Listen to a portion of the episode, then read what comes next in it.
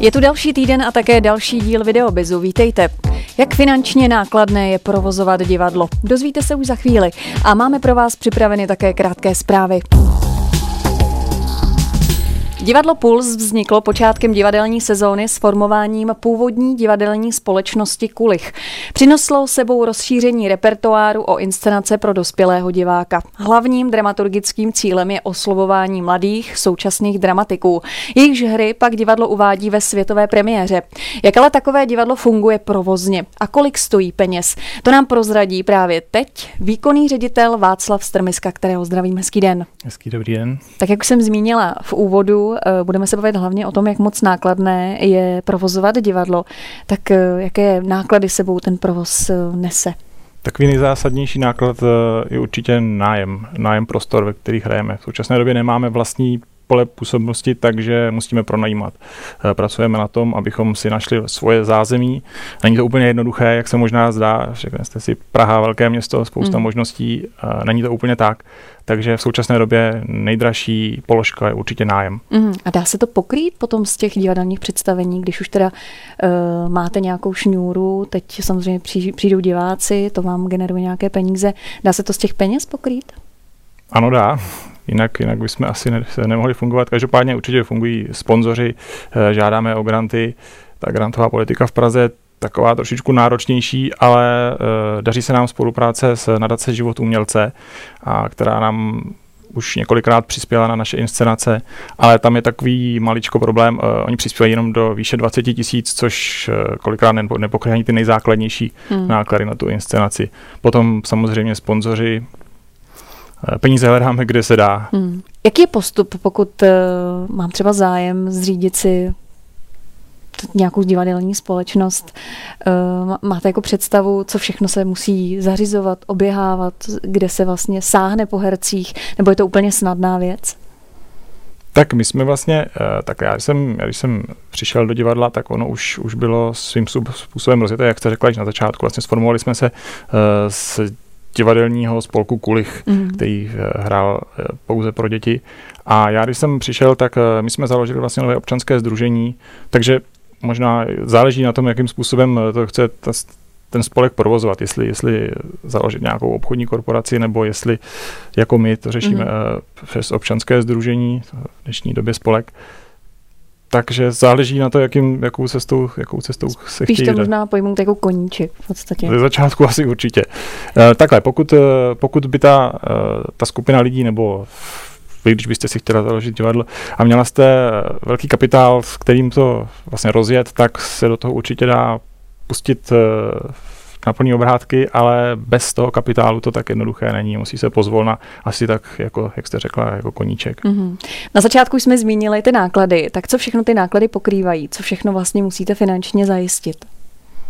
Tak, eh, jak jsme již zmínili, eh, pronájem prostor, určitě herci, Mm-hmm.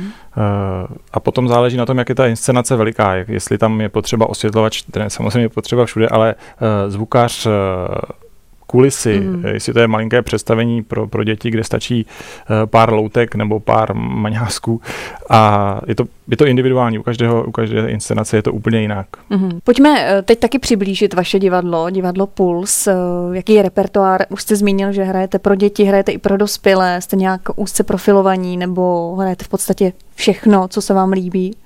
Uh, úzce profilovaní určitě nejsme, hrajeme jak, jak pro malé, tak pro dospělé.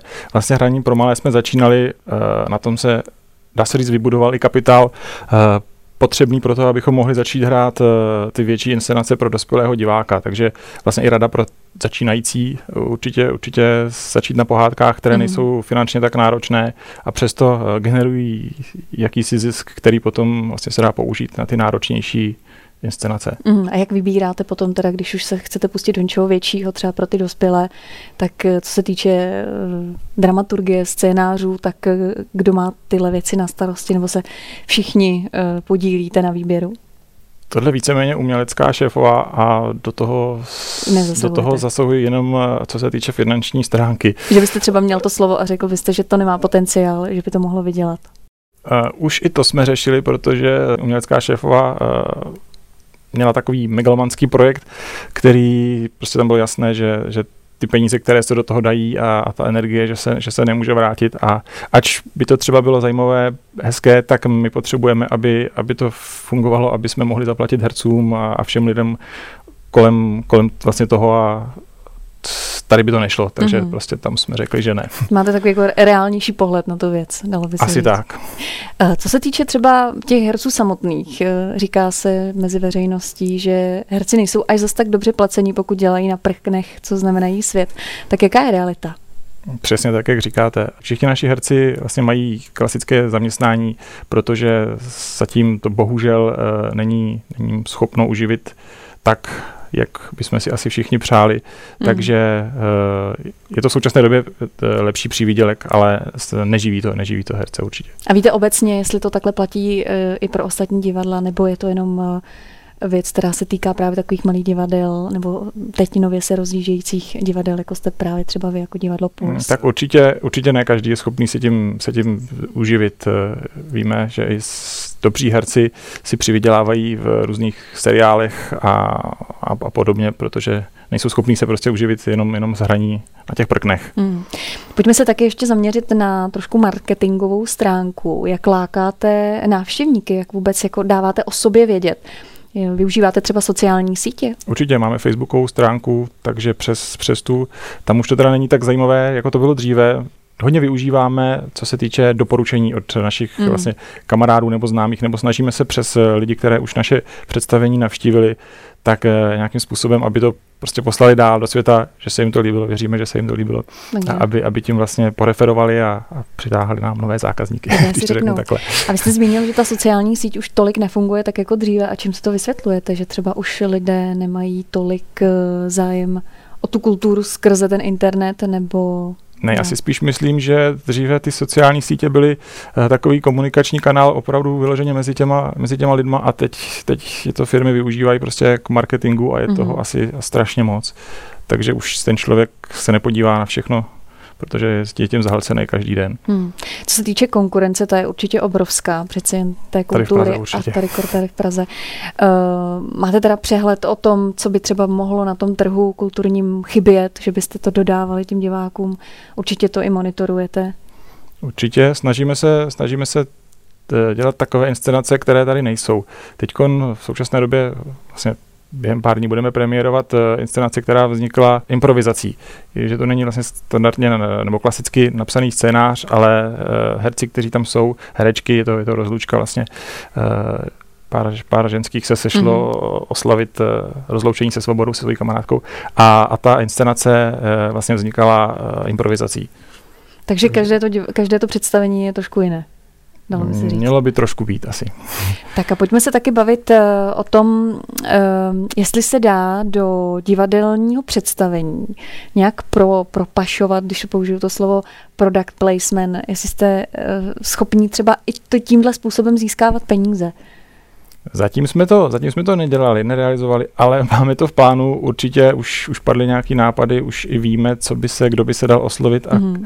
a kam, kam to umístit, takže plánujeme to, ale zatím jsme nedělali a doufáme, mm. že to bude úspěšné. Možná by to mohla být dobrá možnost, jak přivydělat tomu určitě, určitě. nějaké finance.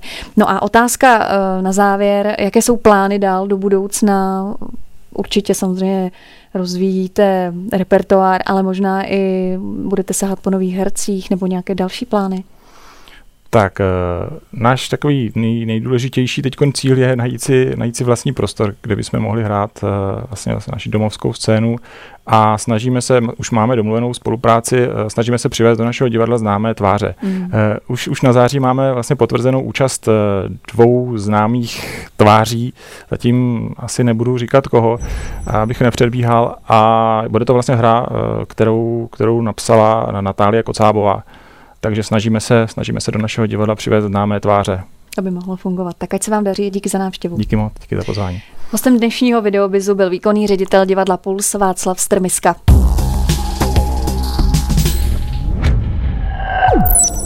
Efektivitu výběru daní by mohla na místo plánovaných registračních pokladen zajistit online registrace tržeb živnostníků. Nejdříve v roce 2016. V tuto chvíli se pracuje na přípravě tendru na dodání potřebného softwaru. Jeho nákup chce ministerstvo financí pokrýt z peněz z Evropské unie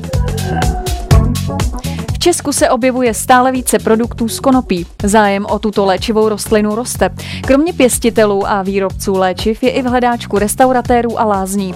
Mezi produkty, které se prodávají nejvíce, jsou masti a konopné semínko. Zájem je ale také o konopný olej, syrup proti kašli a virózám, intimní mycí vodu a ústní vodu. Zájem o daňové poradce letos vzrostl. Poptávka se zvýšila hlavně u fyzických osob, podnikatelů a zaměstnanců. Letos odborné vyplnění a podání daňového přiznání využilo o 30% více fyzických osob než loni. Kromě přiznání k daní z příjmů se zvýšil zájem i o přiznání k DPH. Vyplývá to ze statistik společnosti TaxVision. Z dnešního videobizu je to úplně vše. Těšíme se příští týden na viděnou.